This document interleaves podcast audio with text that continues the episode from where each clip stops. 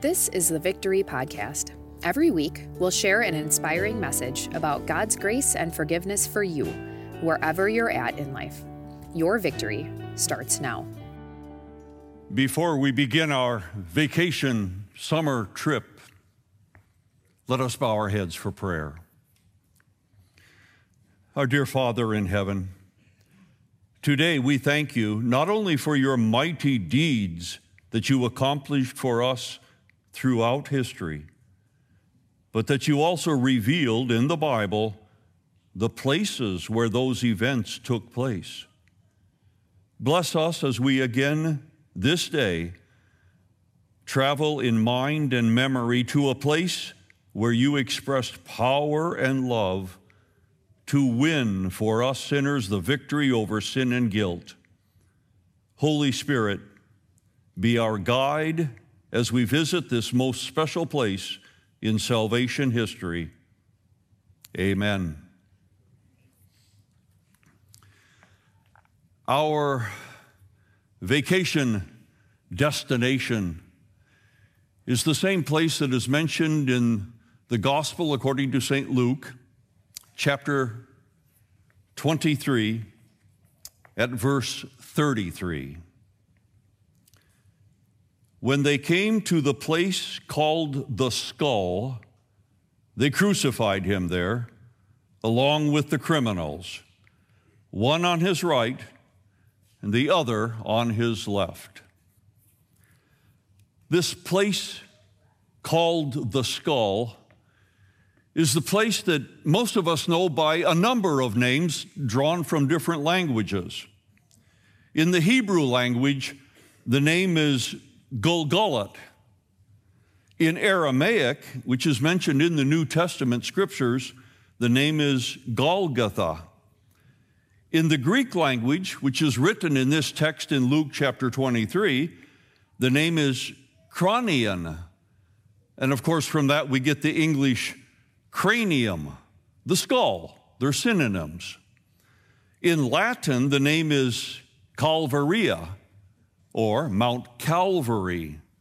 Again, the meaning is always, in every one of these words, skull. And that is the destination of our vacation this morning. You know that Pastor Bill and Pastor Ben, the last several weeks, have turned all of these vacation destinations into informational or educational trips. and yeah, every parent knows that there's a risk involved when you try to do that with a family. Years ago, my wife and I, when our children were much, much younger, we announced to them that on this vacation we're going to go to Gettysburg, Pennsylvania. We are going to take a look at the site of the famous Civil War battle. We are going to see the place where President Abraham Lincoln gave the Gettysburg Address, and the children, they finally agreed to quietly accompany us if the next day we went to Hershey, Pennsylvania, and the chocolate factory. But we are on another informational, educational trip this morning. Not only that, but it's a unique kind of an event.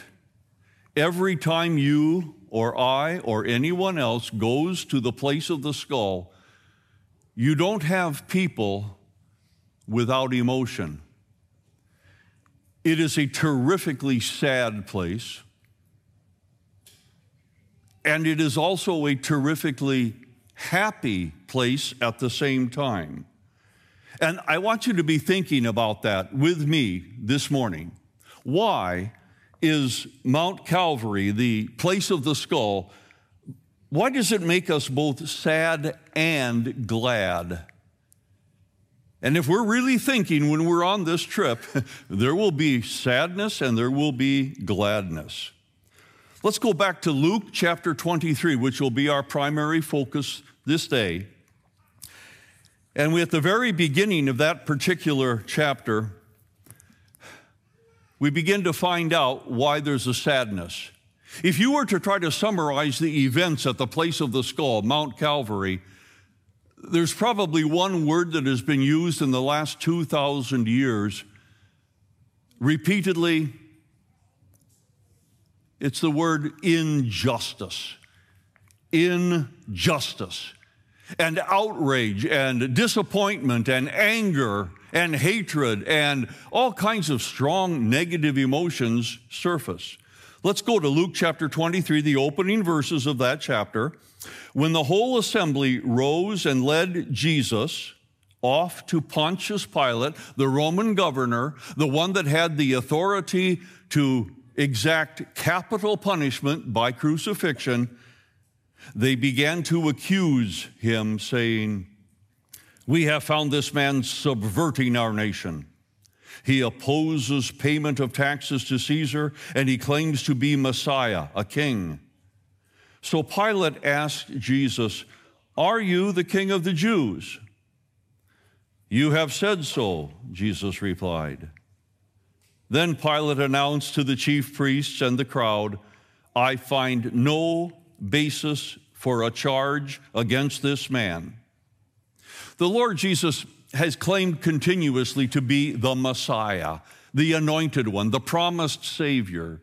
He claimed to be the eternal Son of God, possessing and having and being the same essence as God the Father or God the Holy Spirit. And King, King of the Jews, King of the non Jews, but a different kind of king totally. One of his more famous statements, also to Pontius Pilate, was, My kingdom is not of this world, a totally different kind of kingdom. And Pontius Pilate got that. He understood it. When he asked Jesus, Are you a king? Jesus answered, You have said so. That's an idiom in that language that basically means, It is as you say. You betcha. I'm a king, but a different kind of king. And Pilate knew it. I find no basis for a charge against this man. But that, that topic keeps coming up again. We, we jump to verse 13 of this same chapter. Pilate called together the chief priests, the rulers, and the people, and said to them, You brought me this man as one who was inciting the people to rebellion. I have examined him in your presence and have found no basis for your charges against him. Well, fast forward a little bit farther in that trial. A third time, chapter 23, verse 20. Wanting to release Jesus, Pilate appealed to them again. But they kept shouting, Crucify him, crucify him. For the third time he spoke to them, Why? What crime has this man committed? I have found in him no grounds for the death penalty. Therefore, I will have him punished and then release him. But with loud shouts, they insistently demanded that he be crucified, and their shouts prevailed.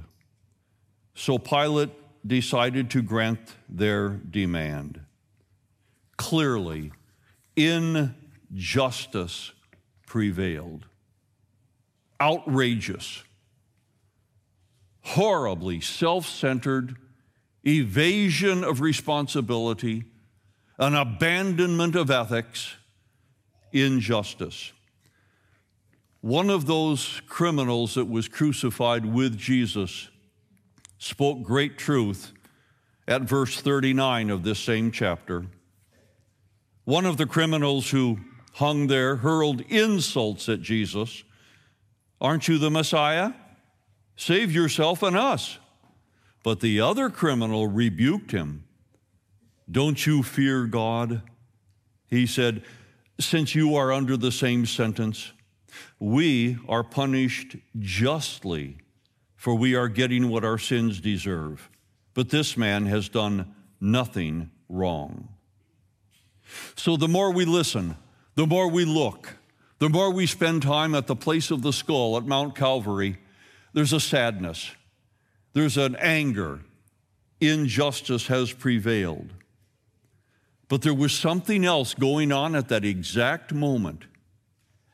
And that begins to turn our sadness and anger into joy and amazement. Something that you could not see any more than you can see the God, Lord God working at a baptism. Something when Pontius Pilate was selfishly sinning, when Annas and Caiaphas, the high priest, and the leaders, when the mob, murderous, bloodthirsty mob, were sinning, all of that sin, all of that guilt was being transferred to the one that had the crown of thorns on his head.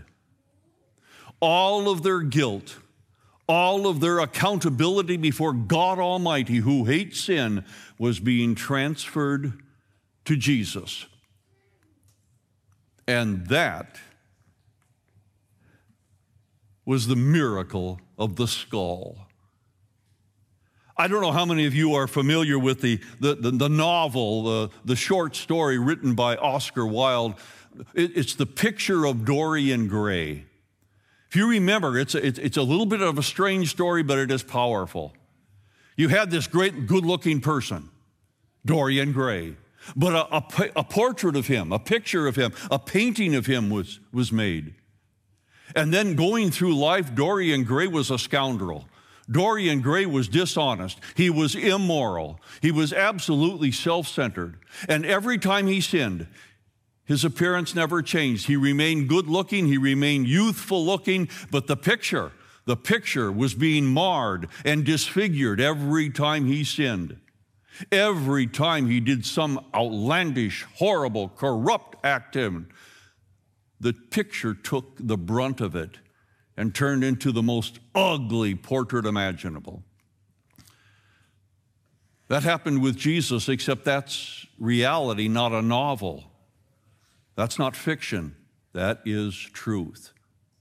That our sins, as well as that of Pontius Pilate, or the high Jewish council, or the murderous, bloodthirsty mob, were transferred to Jesus.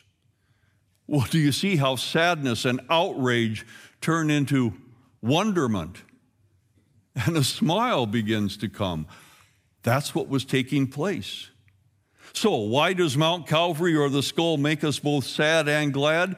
Because God, in His wisdom and power, used human injustice to satisfy divine justice.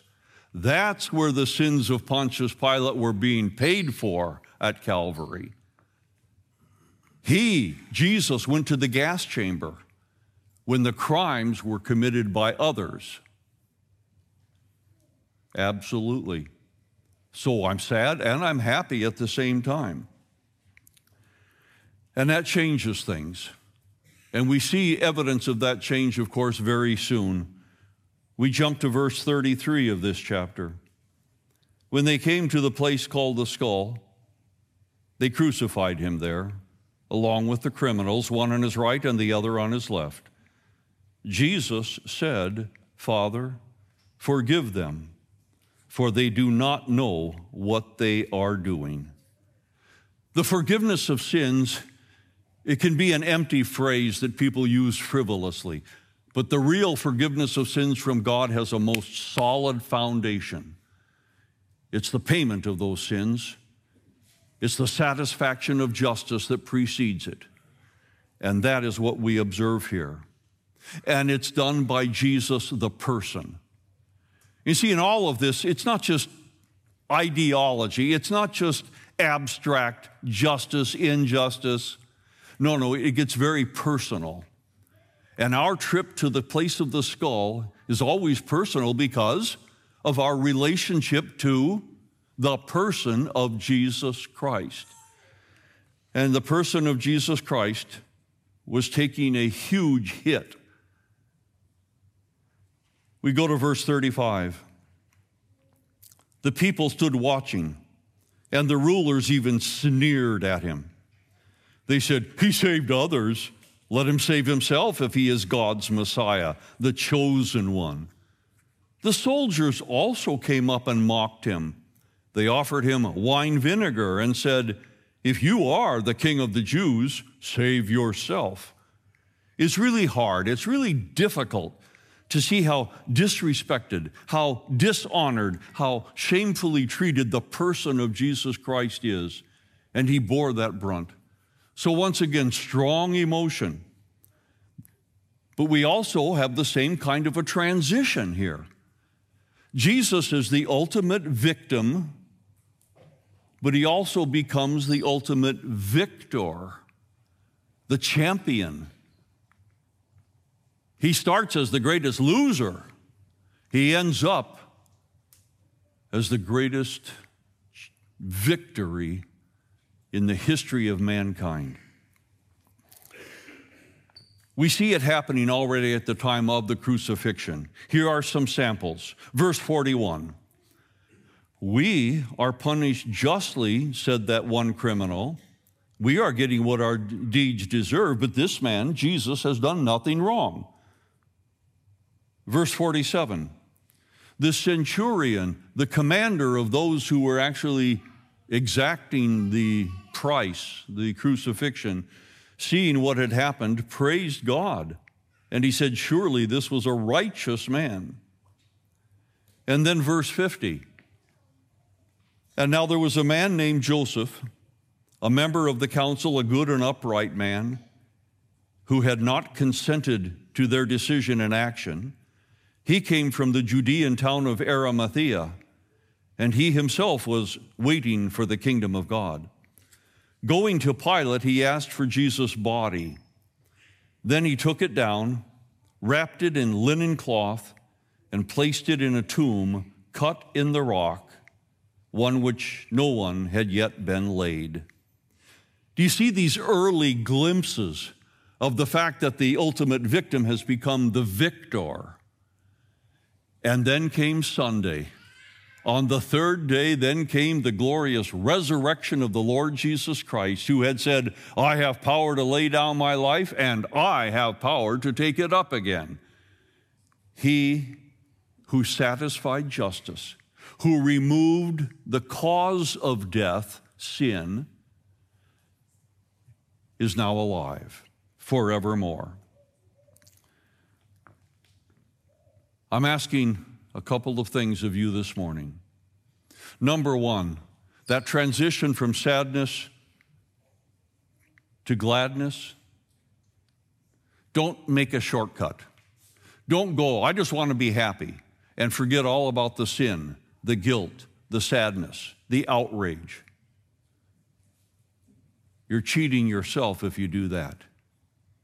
And the second thing is understand that this is more than just history. You may look at the uh, Battle of uh, Gettysburg and say, eh, I don't care. Doesn't make any difference to me.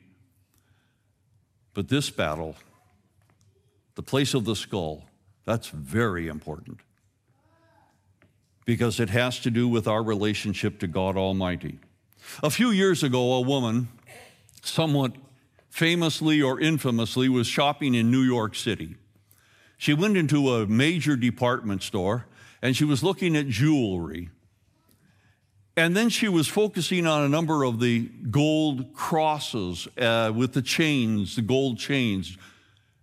And then the woman, the salesperson working at the counter, opened up the display case and said to her, which, which one do you want? Which one do you want to see? The plain cross or the one with the little man on it? Do you see the danger? The one with the little man on it? It's very sad when Jesus becomes only a little man. In wall hangings, in paintings, without a face without a name, with no significant relationship to my real life on a day to day basis. Always ask the question what's the connection between this victim who had become a victor and me? I was ordained as a pastor 52 years ago. In the last 52 years, I have asked this question hundreds and hundreds of times because I always find it's incredibly important. What is the difference, or what is the connection? What is the connection between Jesus' crucifixion and your sins? And I'm just astounded year after year of the number of people that know the crucifixion. They know and they admit that they're sinners, but they don't necessarily get the connection. They don't get that concept of the payment, the execution, the capital punishment exacted to satisfy divine justice, and the removal of responsibility for sins because Jesus has taken that responsibility. Romans chapter 4, verse 25, has helped millions of people with this.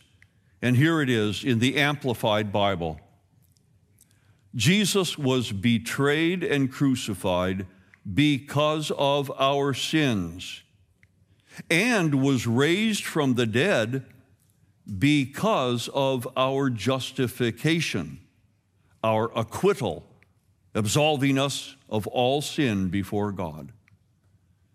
If we get that, we get the connection, and it is a gift to be received. In 1833, a man by the name of George Wilson was found guilty of robbing the U.S. mail and putting the mail carrier in mortal danger after the trial, awaiting his hanging, additional information came forward. And the authorities were not sure what to do. Ultimately, he was given, this George Wilson was given a pardon by President Andrew Jackson. And George Wilson refused it for reasons that only he knows. Well, it had to go to the U.S. Supreme Court. What do you do? And the U.S. Supreme Court issued this ruling A pardon is a gift, and delivery of the gift is not complete without acceptance. It may then be rejected by the person. And if it is rejected, we have discovered no power in this court to force it upon him. How sad, how tragic. God's pardon is reality. It is earned. It has the foundation. Justice has been satisfied. You and I do not have the ability to create faith in our hearts to accept and receive that gift. But God the Holy Spirit is the one who works that miracle.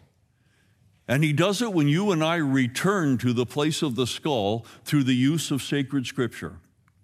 As we use our Bibles, and we go to the holy places and the holy events, and we are taught by Him through the Bible, that's when the heart is impacted and faith is created and maintained. Let's continue to make that trip to the place of the skull, to Mount Calvary, to Golgotha, and let us rake off like bandits as the Holy Spirit creates and maintains saving faith within us. Let us pray. Lord God, bring us to Calvary, the place called the skull, often through our Bible reading, through our focus on the gospel of Jesus, wherever we are. Give us daily sorrow over our sins and joy knowing that we are forgiven. O Holy Spirit, keep us strong in faith, in hope, and love, and use us to introduce others to know and to trust Jesus. Amen. Thanks for listening to the Victory Podcast, brought to you by Victory of the Lamb in Franklin, Wisconsin. For video sermon archives, more information about us, And to let us know how we can meet you where you're at, go to victoryofthelamb.com.